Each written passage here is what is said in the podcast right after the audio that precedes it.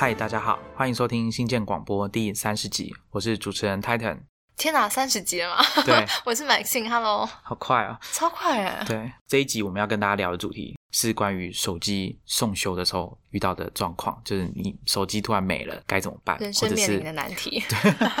讲讲好严重哦，但可能对我相信对有些人来说，应该是差不多像人生的难题那么严重。事情是这样，就是大概在双十国庆连假的前一周的周末，我的手机就是不小心摔到地上。然后后来我拿起来之后，发现有一条不知道是刮痕还是裂痕的在荧幕上面。那我想说，因为我的那个手机合约有包含一个类似手机保险的方案，就是你的手机过保了之后，还是可以帮你免费的修理，大部分的状况都可以修。我查了一下这个换荧幕的牌价，就是苹果的官方的价格好像是九千块吧。我的 iPhone Ten，那 iPhone Ten 已经用了两年了，所以它已经基本上就是过保。所以我想说，那我就用电信合约的这个手机保险出险去维修。那没想到，就是我本来以为修荧幕这个东西应该不用花很多时间，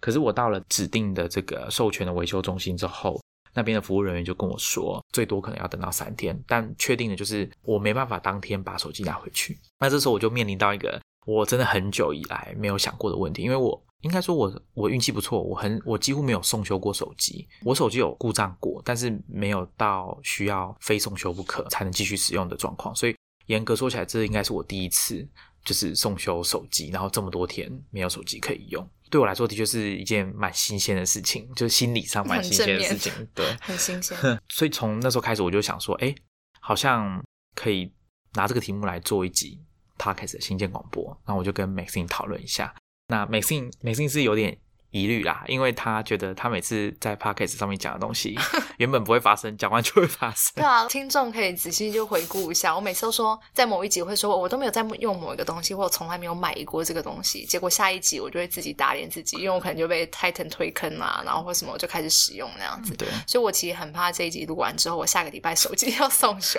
对，所以希望希望不会发生这样子的事情。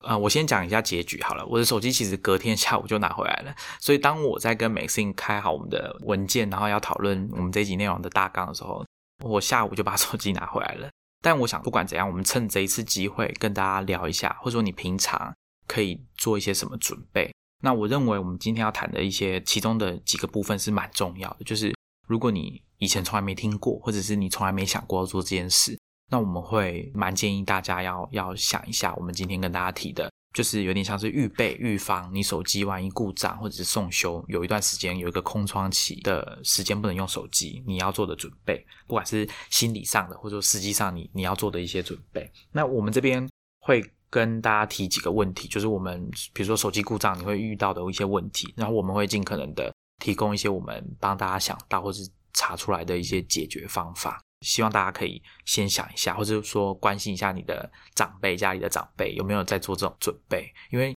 有一些时候，这个状况发生的时候，有一些资料你是，比如说资料来说，你可能是救不回来的。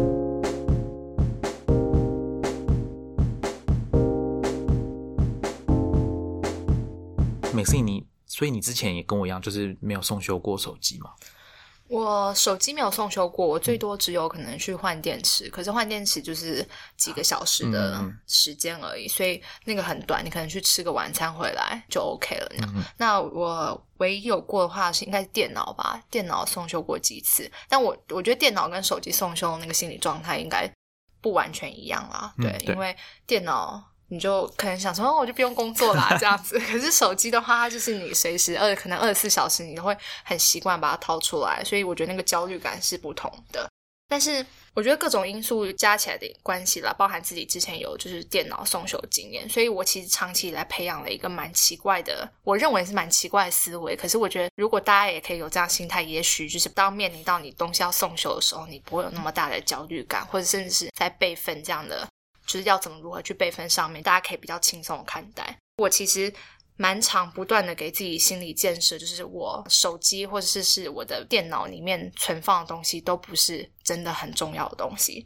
就是它如果今天真的因为送修，然后我自己来不及备份，或是基于各种原因它消失不见的话，就是我还可以接受，就它不会真的完全影响我生活，然后不会造成很大的心理的负担或者什么的。所以我通常会让我的手机跟笔电呈现就是有点像极简主义的状态嘛，就是我通常里面不会。但手机的话，另外一个原因是因为我的容量本来就不大，所以我在不管是下载 App 或者是照片上面，我本来就是会斤斤计较，所以不会像 Titan 一样 超过。我现在应该已已经超过五百个 App 了吧？对，然后之后还要去回忆说我到底下载了什么 App 这样子。比方说，我呃我的笔电里面。基本上不会有任何重要的文件，就是我如果是重要的文件，或是比方说像我比较尝试回头去看我的履历啊，或是我写的稿这类东西，它基本上是我如果可以放在云端，或者是我用 email 的方式 Gmail 寄给自己的话，它通常会在 Gmail 或云端就是已经先有一个备份了，它不会存在我电脑里面，所以它如果真的不见的话也没有关系。那如果你说其他的 app，就是下载很多的 app，嗯，现在当然是比较好。你如果用，比方说 Apple ID 啊、iCloud，基本上你之后你只要登录回去的话，你的这些 app 是可以回复的。可是如果真的没有办法的话，其实你可以自己想，你拿到一个空机的时候，你也会想说，哦，我现在需要什么 app？那基本上通常就是那几个，像是 Facebook 哈、Line。Telegram 这些你比较常会用到，就是通讯上面的。那其实我觉得这几个很基础的 App 下载完之后，我觉得你的生活大概就已经差不多很圆满了啦。剩下的东西，剩下就是属于比较娱乐型的，或是额外的一些功能跟服务。那它可能不是那么立即性的需求，所以我觉得就是让自己处在一个最极简的状态。那另外我想提的是照片，因为刚刚有跟 Titan 就是先前就是先聊到照片部分，我觉得我在照片这上面也是有一个蛮奇怪的心态，就像我刚刚讲，因为我的 iPhone 的容量本来就不多，所以我平常三不五时就是会回头去清我的照片。那有些我会把它放在云端上面，那有些可能来不及去更新，或是云端也容量也满了，有时候会忘记。那那些照片如果真的不见的话怎么办？其实我自己的话，大部分也不会很在意。比方说，如果今天出去玩，然后拍一些很漂亮的照片或什么的，我通常都会习惯，就是有在有网络的时候，我一定会把它就是 PO 到，比方说 Facebook 上面，就是去分享出去。所以其实我 Facebook 上面会有很多的可能是过去旅游的照片，所以等于说你已经有一部分就是你精挑细选的照片是放在上面的。就是我自己的心态是，我手机里面那些剩下的照片，如果真的它消失不见了，好像也没有什么关系。那另外一个，我其实三不五时会回头去清理通讯软体里面的对话记录。就是我可能每隔一两周的时候，我会回头去看跟别人的对话记录，然后可能有时候因为可能是工作上面，或是聊天或什么一些比较重要的话，或是传的一些连接，或是图片什么的，我觉得是很重要，我可能之后会回头再去找的。我通常会把它另外存起来，不管是再寄给自己，或者是用其他方式，反正总之我会把它存起来。后来就是养成了，就是我可能三步是会回头删一些讯息，或者是把整个对话群组就很久不用对话群组全部都清除干净。所以我觉得在对话记录通讯这上面，我也没有很多东西是一定要它全部保留住，或是存在我的手机或是笔电里面。所以万一我因为送修或者基于各种因素没有办法，就是来不及备份的话，它真的消失不见我也 OK。美心刚刚讲到一个蛮重要，就是。大家应该都知道吧？那我就提醒一下，Line 里面有一些啊传的照片啊，或者是你传的资料，用 Line 传送的资料，它是有期限的。嗯，过了那个期限之后，你就是没有办法再下载了。所以这个如果大家有用来，像每次你讲说有用在工作上，或者是你跟家人就有一些照片，那可能正常的方式就是，我猜很多人为了方便，他就直接传了照片，在对话记录里面传照片。可是那些照片过了期间之后，你就没办法用，就没办法下载。对，所以可能官方的说法就是说，你建议大家用那个 Line 的相簿这样子，比较麻烦一点啊，操作起来可能稍微复杂一点。就是如果我们要教长辈或者不熟悉操作的人用，可能会稍微麻烦一点。可是好处就是它不会时间一到，它就没办法没办法再读取这样子。那我这边就顺着 Maxine 讲了，讲一下跟大家谈一下这个备份，因为我手机送修嘛。那这边有一件蛮重要的事情，我觉得再三强调都不为过。找手机送修的这个维修中心，只要他是正派经营的，他理论上都要主动提醒你说，请你把手机的资料备份好、清空，然后再交给我们修理。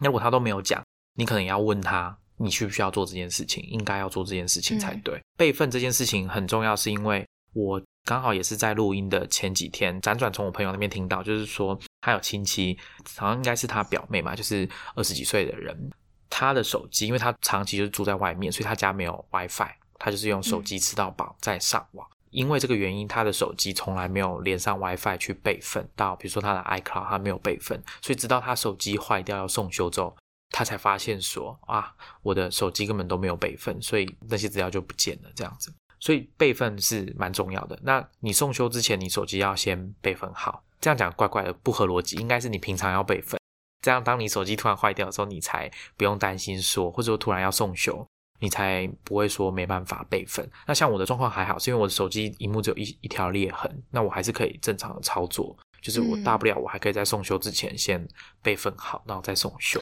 所以刚刚 Titan 讲这边就是要随时注意，就是备份这件事情，不是说你发现你手机像 Titan 这样，只是荧幕有裂痕，然后它还可以操作去备份。有时候是你甚至已经没有办法打开了，那你如果之前都不曾做过任何备份的话，你等于是完全来不及补救。那另外一个就是你也要先搞清楚你的。手机上面有哪些 App 是你要手动去帮它备份的？比如说大家都知道就是 Line，Line 就特别奇怪，你要手动备份。那我记得没错的话，Line 也会定期的提醒你应该要去备份。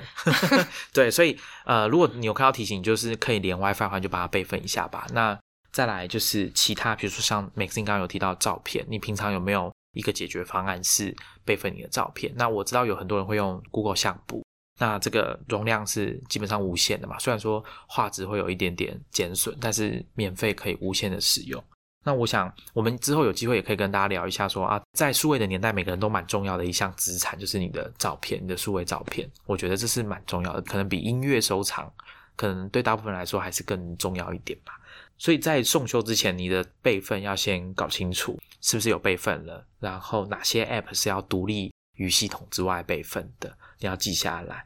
另外一个很重要，就是在送修前一定要清除资料，才不会有你个人的资料就是遗失或外泄的疑虑。那再来就是，如果你是用 iPhone 的话，你的 Apple Pay、你的 Face ID、Touch ID 这些资料都会被清除。你有备份也一样，所以你到时候拿回来手机要回复之后，Face ID 啊、Apple Pay 都要重新再去设定一次。那另外一个就是你在清除资料之前，要先关闭你的。Find My iPhone，呃，应该说你去你的个人的 Apple ID 的那个账号的地方，然后把 Find My iPhone 先关掉。这个设计的原因是因为它其实本来是预防你的手机被偷。那你的手机被偷之后，可能会被转卖，或者被人家拿去使用。但是你的 Find My iPhone 如果有打开，它就会把你的手机锁定在这个状态，需要你的 Apple ID 才可以解锁。所以如果你你手机也不是被偷，你只是想要把你的手机转卖，当二手的手机转卖。你在清除手机资料之前，要先去把 Find My iPhone 把它关掉，这样子拿到你的手机的买家，像你买手机的人，他重新开机之后，他才不会发现他手机其实被锁定了，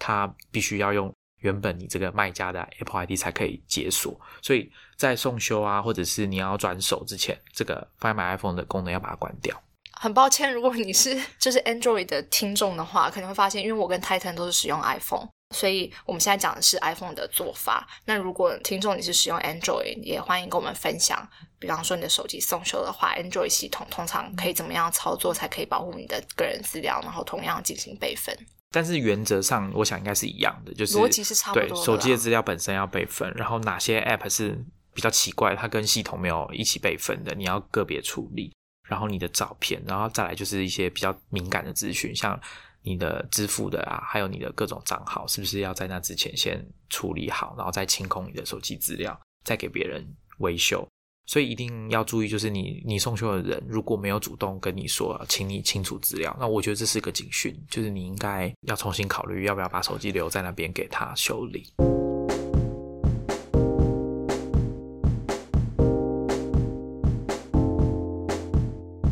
作为一个常常在接触就是数位科技的人，其实手机送修的备份的问题其实没有很困扰我啦。就是我现场看，其实我发现我送修前两个小时我才备份过一次而已，所以我就直接把手机可以拿去处理这样子。但我离开维修中心之后，马上想到一个困扰，就是我的两阶段验证可能会有问题。那还有包括刷卡，有时候信用卡会，信用卡公司会透过简讯传送那一次性的密码给你，就是交易用的那个密码，临时的密码给你。这些好像都会因为我没有手机而出现问题。这个部分我们来跟大家聊一下，两阶段的验证该怎么办。先跟大家说明一下，两阶段验证就是人家讲 two step authentication，它就是比如说你只要在一个陌生的电脑或者是新的电脑登录你的 Gmail 账号，如果你有开启两阶段验证的话，Gmail 除了问你账号密码之外，他会另外问你这个两阶段验证的密码，那这个东西它有几个方式，一个就是透过简讯传送给你。我相信如果大家比较熟悉这种资数位科技操作的，可能都听过，就是治安专家或是你们公司的那个咨询人员都会跟你说要打开两阶段验证。这个时候他可能会叫你选说用简讯，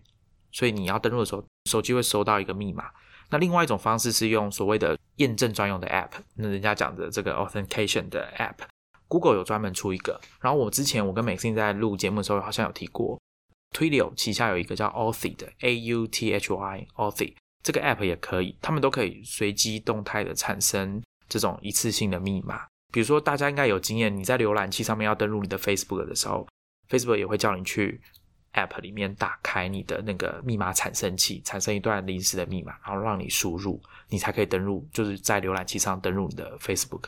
那这个就是我那时候想到说，哎，手机会不方便，因为我刚刚讲的 App，然后还有手机简讯都是要透过手机才能使用，所以我那时候想到第一个问题就是，哎，那我的两阶段验证那些仰赖简讯的该怎么办？这是一个问题。那其他的，我这边补充一下好了。其实泰腾刚刚讲这两阶段验证啊，大家不要想，就是觉得说好像只有手机要送修的时候才可能需要这样子。其实你只要想，就是你网购的时候，因为我之前就碰到一个状况，是我在国外要去用我的信用卡去订票或干嘛的，然后他为了就是要验证你，然后他就说他会传简讯到你的手机。可是因为那时候你人在国外，你基本上你自己本身手机那个门号是没有，就是开漫游或者是没有开通的话，你等于就会没有办法就是验证。比较好的做法就是参考泰坦刚刚讲，你可以事先先做一点准备。那我接下来就是跟大家讲一下，像我平常之前我可能有讲过，我有用所谓的密码管理的软体嘛，像 One Password。那像这样子的 App，它其实有一些 App 它有支援所谓的 Two FA 的这个设计，所以你可以把你的动态随机产生的这个密码的机制也整合在 One Password 这样子的密码管理软体上面，所以它有 PC 版有。有 Mac 版，甚至还有 Web 版，所以如果像我没有手机，那我有一些账号的这个 Two FA 是绑在 One Password 上面的，我就没有问题。可是因为治安的关系，我也没有把所有的账号的 Two FA 都放在 One Password，我还是有保留一些重要的是没有放在里面的。所以这时候我还是会遇到我刚刚讲的这个问题，没有手机我就会变得比较不方便。那这个部分呢，我有去查了一下，我才发现哦，原来有一个比较老旧的，不能说老旧，就是不是什么新的服务，但它可以解决我的这方面的困扰，就是所谓的简讯转接服务。电信公司都应该都有提供这种服务，我就去问了一下，他说其实他会提供简讯转接的服务到你的设定好的 email 信箱或者是别的号码，像美信刚刚有讲，你去外国有外国的门号的时候可以使用。那我去询问客服的。这个得到答复有几个例外。他说，如果这个外国的电信服务或者外国的门号跟这家电信公司没有合作的话，可能转接会失败。那另外一个是另外一个状况是，如果这家公司它的电信公司他们内部的转发的这个简讯有相关的个资或者是交易上小额资讯的付款的这种密码，他们好像会主动就不转接这种资讯。那我有问，那像比如说我 Google Gmail 的这种两阶段验证的简讯密码，或者是信用卡交易的简讯密码，你们也会转发吗？他说会，因为他们其实电信公司这一端没有办法控制这个部分，就是他没办法先验证说，哎，他传过来的是什么，所以我就不发给你，他不能这样做。所以像这种两阶段验证的，他们还是会转接，所以你还是可以在你的 email 收到这些资讯。那只是说由电信公司主动提供的这种服务相关服务。他们可能就是会因为治安的问题，主动就把它挡掉，所以这个大家在申请之前要注意。那我问的结果是，这种服务开通不用付费，但是如果你有转发，可能有相关的费用，可能会按次计费吧。但是比如说说转发到国外的话，可能会按次计费，但是平常是不会收费的。所以大家也可以以防万一，先去打开这个转接的功能，然后当你有需要的时候，你就去，比如说你手机送修了，你就打开你的电脑去。他们的网站设定一下转接，寄到你的 email 里面，那应该就没有问题。那第二个关于多重，就是我们刚刚讲 two FA 或者是所谓的 MFA，就是 multi-factor authentication 多重要素验证。这个是什么呢？就是它会透过各种不同的步骤跟不同的装置、不同的手段，比如说除了密码之外，它可能还要问你，比如说你的指纹或者是你的脸部辨识，哎，超过两个嘛，所以叫多重。那其中一个生活上的例子，可能就是我们出关的时候，我们需要给那个护照自动通关要护照，然后要扫描你的指纹，然后还有你的脸部的影像都要经过辨识，这就是生活中的多重要素的验证。那另外一个可以解决这个问题的叫 security key，叫做安全锁嘛，通常会这样讲。大家可能有听过叫一个叫 Ubico 的公司，他们就是在出这种所谓的 USB 的安全锁。我觉得大家也可以去研究一下这个部分。我自己比较没有在研究这个东西，但我想经过这一次经验之后，我可能会严肃的考虑，就是去拿一个。因为其实这个锁并不贵，所以大家可以考虑说，如果为了你自己的资讯的安全，你可以考虑一下。它基本上的功能就是要取代这个两步骤验证。然后它可以登入你的呃 Gmail 的账号，Google 他们其实官方好像也有卖这个东西，然后你可以你可以上网去买一个来来使用，它就是让你登入你的账号，然后解锁，比如说你的手机，如果你是用 Android 的，这个资源度会比较高，那针对 iPhone iOS 的好像就选择会少很多，甚至甚至有一些功能是没有办法使用的。所以它就是你直接 USB 就插到那孔里面，然后你就可以验证了吗？当然要先事先经过软体设定好那个安全锁。关于这个安全锁啊，我最近刚好要录音的前一天晚上看到，就是有一个在推特工作的员工，他写了一篇大概一万五千字 很长的文章，在讲这个 security key。对他的那篇文章，我们会放在 show notes，大家可以看，叫 Getting Started with Security Keys。他在里面就很完整的跟大家讲了为什么你需要就是这种所谓的安全锁，然后安全锁的功能是什么，它可以做到哪些事，然后市面上有什么差别，你应该怎么选择。大概是这样子，呃，我是推荐大家可以去看一下，那个图文都蛮丰富的。Maxine，我记得你好像应该要有一个安全锁。对啊，我刚刚我刚刚问 Titan 说，所以他具体要怎么用，就是因为。我从来没有拿到我的那个安全锁，因为我订那个《外耳》杂志的时候，他就因为我纸本跟数位的都有订，他那时候在特价吧，然后就说会附送一个，结果他从来从来都没有寄到台湾，然后纸本的我目前真的只收过大概三四本而已。对，我从年初二零一九的年初开始订到现在，已经十月了，我大概只收到三四本。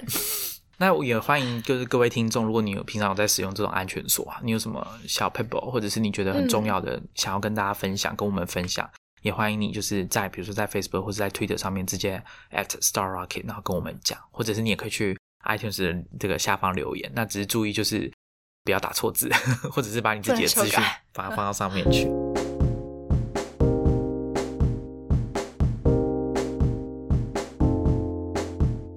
其实伴随着这个 Two FA 就是两阶段验证延伸出来的问题，对我来说啦，就是安全感。呃，我那时候其实手机不能用了之后，我马上感觉到就是说，这种有很多资讯本来是唾手可得，我只要划一下手机我就可以查得到的，就突然都没有那么那么好取用了。我甚至不知道公车要等多久才会来，这很麻烦吧？就是我觉得啦。那这种不安全感，其实我之前在《不科技行为》第三集的时候，我有讲过，就是二零一四年我自己去京都玩，然后那时候就是呃，在小住在一个小巷子的民宿里面，到了晚上就是晚回来的时候，发现哎，手机都还没回到旅馆之前，这个手机就已经没电了，然后行动电源也没电了，超惨。那我那时候那时候其实稍心里有一点慌张，因为那时候是半夜，路上已经没什么人了，然后呃，我语言也不通。那也没有翻译，因为没手机没电嘛，也没有翻译 app 可以帮我。所以如果我真的迷路了，万一我最后真的迷路了，可能会蛮麻烦的。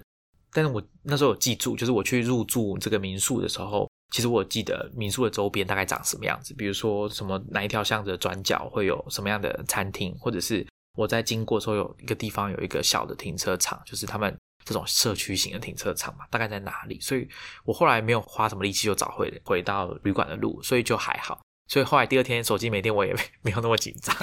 我后来又一次没电，但是我我想这个不安全感是它会自动跳出来，就是你心中马上就会感受到这种感觉。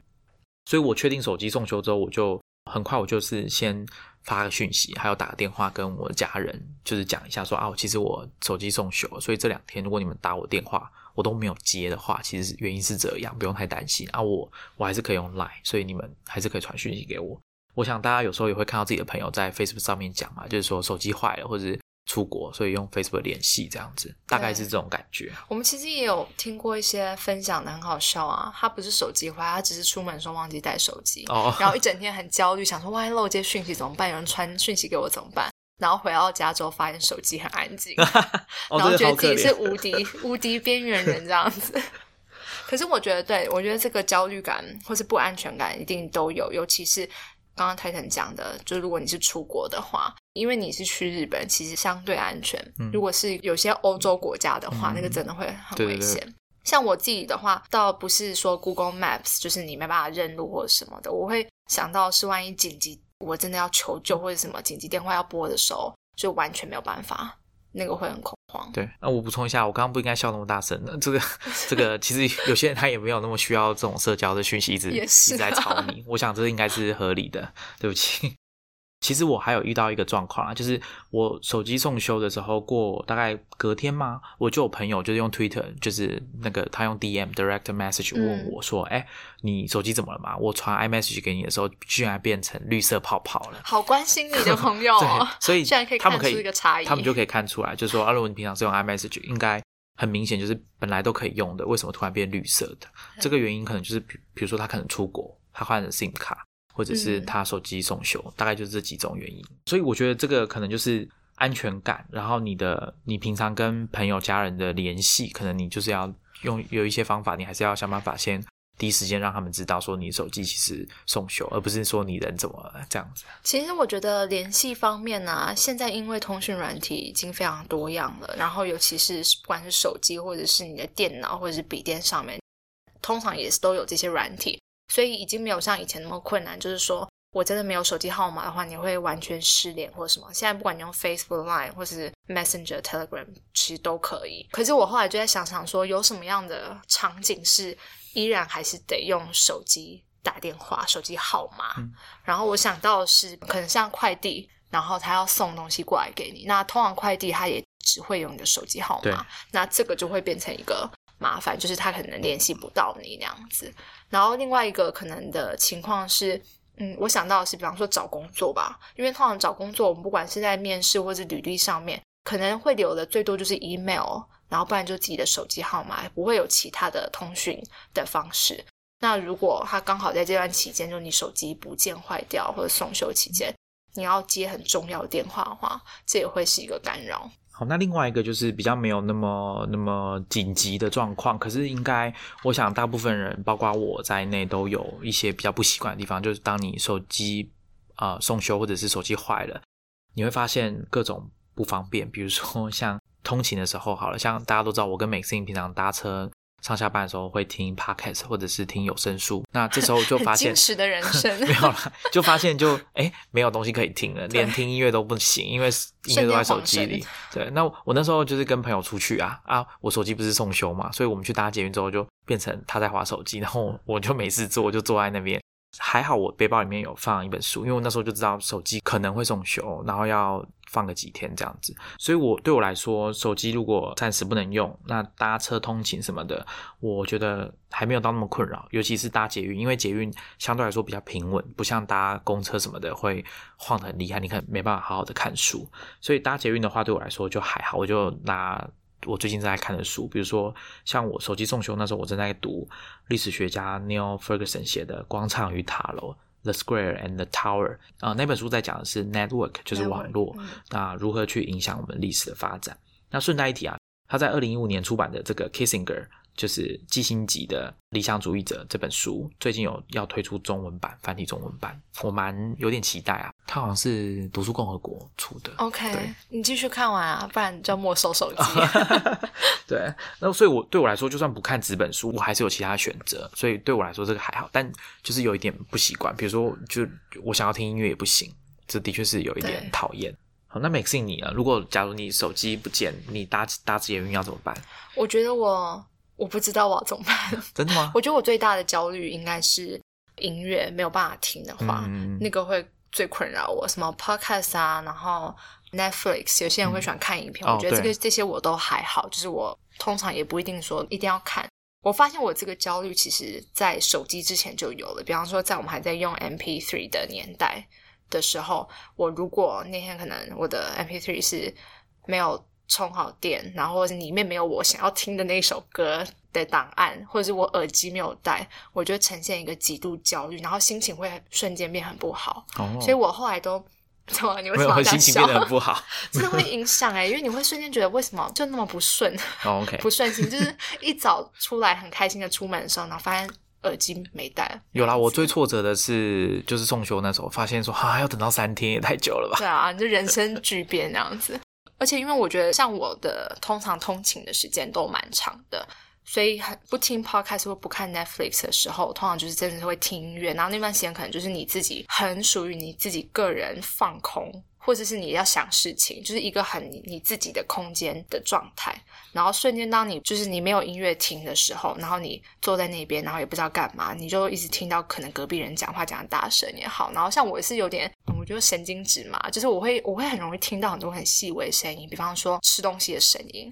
然后或者是有人一直吸鼻子，像这类声音，其实都是属于会让我稍微有点点。焦躁的，所以我通常都会喜欢听音乐，就是把这些声音都盖住。然后，如果你在就是大众交交通工具上面，你没办法听音乐的话，就会很困扰。所以手机大概是这个。嗯哼，我我觉得就是零碎的时间，你你的选择变少了，就是处理这些零碎时间，因为没有手机，导致你的选择变得很少。那对我来说，如果假如真的也没有书可以看，或是那个状况不适合看书的话，那我觉得其实也没关系，就把时间空下来思考就好了。我觉得平常很多时间，因为可能刚好都有这些选择，比如说手机。可以用，然后可以听音乐，可以干嘛？我觉得趁这个空档去思思考一些事情，比如说生活上或者工作上的事情，我觉得其实也没什么不好。就你也不用借助其他的电子设备，或者是我通常就会开始看，我觉得看外面，就抬头去看，对，观察就是人穿着也好，然后或花草什么，真的就像这样子。因为你平常真的可能也不会去看这些东西。对啊，所以我觉得这个应该是主要还是心理上的不习惯，然后再加上大家听听我现在讲，好像不太担心。当然，一方面手机已经回来了，所以我我 我没有个人大声这样子。那另外一个是因为我已经知道我手机就是了不起，就是送修个三天，不会那么惨到比如说三个月都没手机这么这么可怜。所以我觉得这个短期的这种应应方式，我觉得还好。所以如果大家也可以想啊，就是你平常有在看什么书或关心什么议题，你刚好都没时间。去关心的话，你刚好这个时间你可以拿一本书来看，我觉得是蛮不错的。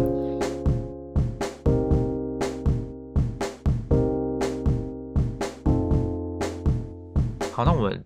跟大家总结一下，就是手机送修，说你暂时因为手机坏掉或是被偷啊什么的，导致你没有手机会遇到的一些状况。那首首先就是备份这件事情，平常就要做好备份这个工作。你要检查一下你的个别的 App 有没有哪些比较特别，是需要你手动去备份的，像比如说 Line 啊，然后还有你的照片是不是平常都有整理好，放在一个安全的地方，或者是你的手机或电脑不见了都没有关系。那再来，当然重要的文件也是一样，你如果有一些是你平常真的每天都要使用的东西，那可能平常还是要做好准备。像我刚刚前面有跟大家讲的这个两阶段验证，其实还有一个东西是我刚刚忘了说，现在补充一下。以 Google 的账号来说，它会提供你一个十组的一次性的密码。大家去账号安全的设定的时候，它会提示你说，请把这十组密码以各种方式把它存下来。比如说你要手抄，或者是你要把它变成 PDF 存在别的地方。那这些密码就是在你需要验证的时候可以使用的。那这个密码输入一次之后，通过验证，那个密码就作废，所以它一次给你十组，你可以比较多次可以使用。那这个东西可能大家平常在设定的账号安全的时候就要注意，其实也不是只有 Google，其他服务也有提供这种已经先设定好的一次性的密码，大家可以把它保留起来，只是就注意你要把它收好这样。那另外一个就是我们刚刚讲的不安全感，就是查资料变得很不方便，平常唾手可得的资讯，你可能都是要先查好。比如说我们很仰赖 Google 导航，可能我们要去某个地方赴约或者去吃饭，以前都是下车之后再开始用 Google Maps 找路就好，我只要大概记得地址就好。如果万一没有手机，你可能就是变成要先完全都查好，可能有些资讯你要写下来才可以出门，就是要仰赖电脑或者是纸本这种东西。那没有安全感，我觉得这也是心理上比较比较不容易克服的地方。加上有些人可能比较容易感到焦虑啊，那我觉得可能就是会比较辛苦一点的地方。那另外就是我跟美静刚刚有谈到，就是零碎时间运用的选择会变得比较少，你可能就是看纸本书。或电子书。那如果你是学生，你看我刚刚在讲的时候，每次在笑啊，想说啊，那学生可以背一下单字，没有啦，我们要强调终身学习，就是上班族也可以背单词啊，对不对？对。而且其实我觉得看书这件事真的蛮蛮不错的，大家真的可以试试看在捷运上看书。我觉得你很容易就可以专心。如果特别是当你通勤的时间稍微长一点，比如说二十分钟到半个小时，你都要在捷运上，且你刚好其实也不一定要有位置坐啊，单手拿书好像也好像也还好，我觉得都 OK。而且我现在回过头来看，我搭捷运看的书，有时候这些书我选的都还不错哎。赶快念出来，跟大跟大家分享一下。我我刚刚有讲嘛，最近刚好送修的人哦，对啊，广场与塔楼嘛。然后另外一个是更之前，我刚好之前有一次是下班的时候跑去成品买一本书，叫就是那个大家可能有听过 Jane Jacobs《伟大城市的诞生与衰亡》，那大概是六零年代七零年代的书吧。那时候是因为我在读了 New Analog 那个作者。跟你讲，Damon，对对对对，Damon Kokowski，他他推荐的，就在书里面有提到，所以我就去买来看。我就那时候就在捷运上，就是买来之后就直接在捷运上翻，我也没有听什么 AirPods，我都没有都没有听，我就直接打开来看。然后之前还有一次很怪，是我在捷运上看《寻租中国》，它比较像是学术著作吧，在讲就是台湾的学者去研究所谓的广东模式，就台商在中国营运，从八零年代末期九零年代那时候的一个模式。还被搭讪，超好笑的。人家以为我在读小说之类的，因为他书就是封面是红色的，很引人注意。就搭讪说问你读什么书？对，问读读那本是什么书？但我觉得他有可能是直销。可是其实也不是说一定看书啦，因为不一定每个人都喜欢看书。可是世上你可以做的事情真的很多，可以画画。对啊。有些人会带一本素描本，然后就画捷运上看到的人，对，这样子，或者是你有带一本随身的笔记本，刚好可以规划一下你的事情。我觉得偶尔啦，大家虽虽然说手机可能也没怎么样，你也可以试试看，就是给自己一个小小的挑战，比如说今天下班回家二十分钟、半个小时搭车的时候，你就不要用手机，然后看看你想一下你可以做什么事情。嗯，对我觉得也是蛮偶尔会蛮有趣的，说不定你会有一些。新的发现，或者是如果听众你想跟我们分享说，你平常对啊，我就是上班通勤，我就是什么都三 C 产品我都不用，你也可以跟我们分享一下你的做法是什么，我相信对大家会有帮助。其实也可以就睡觉了啊，哦，真的最最差的状况，大家现在都就是睡眠时间都不是很足够，不是吗？对，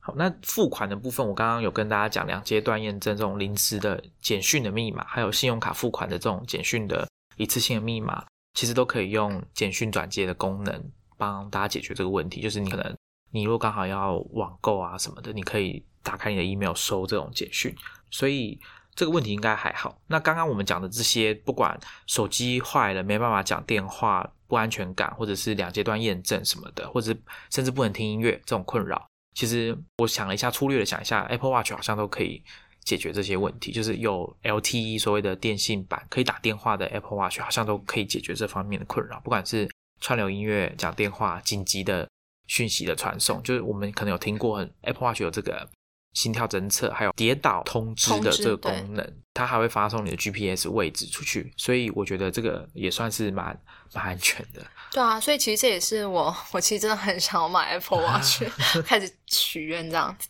对，主要也是想说，如果它可以最基本的一些功能都可以符合，就是可以取代手机的话，以后就未必一定要带手机出门。所以我们今天大概就跟大家聊这一下。可是我觉得讲到最后啊，我觉得不是手机的问题。我觉得是网络 哦，网络吗？因为其实你刚刚讲很多东西，万一你网络就也没有的话，你什么也都不能做。嗯，我觉得这是我们这个年代的人需要多想、多去思考的问题，因为平常可能都很习惯，然后都没有问题，一切都运作的很好。可是其实当刚刚美森有讲到网络，那我另外一个想到是电啦。湾区那边刚好遇到那一家太平洋电力公司嘛，PG&E 是不是？就是他为了防止森林大火，是因为台风还是就是怕风太大把电缆吹坏？那电缆吹坏之后可能会导致森林大火。那一家公司好像就是因为这样，就是吃了一些官司，他们就决定预防性的断电。然后上一次吧，我们的科技创业周报里面有提到，有一个作者叫卢宇，他在他是算是在加州工作的工程师吧，他就。写一篇文章在谈上次停电好像三天还是七天，大家可以想象一下，如果现在台北突然跟你说我们要停电七天，会有很多事情你会觉得异常的困难，手机、行动电源全部都没电，然后你也没有电脑，网络也不能用，冰箱里面的东西会坏掉，会有这些问题啊。那我觉得平常有做这些思考或者准备应变，应该总是总是好的。我觉得其实大家可以多想想，哎，就是。现在我们谈的是手机没有嘛？那万一网络也暂时没有，或者电也暂时没有，你人生会面临你很多东西，你瞬间本来有很多的重要事情要处理，然后突然间都可能变不重要，然后你会有大量的时间，对，然后你的时间你就要想你要怎么去运用它。我突然觉得我们可以做一集这个，你说来一个人体实验，就是我们自己自我隔绝。自我隔绝就是电，就是先先从网络开始好了。天啊，太痛苦了！可能就是半天的时间，然后你不可以用手机，不可以用电脑，然后什么都不可以用。那你那半天要干嘛？就你有没有办法专心这样？可以啦，可以。如果只是半天可以，你要我三天都不上，我太痛苦了。三天挑战，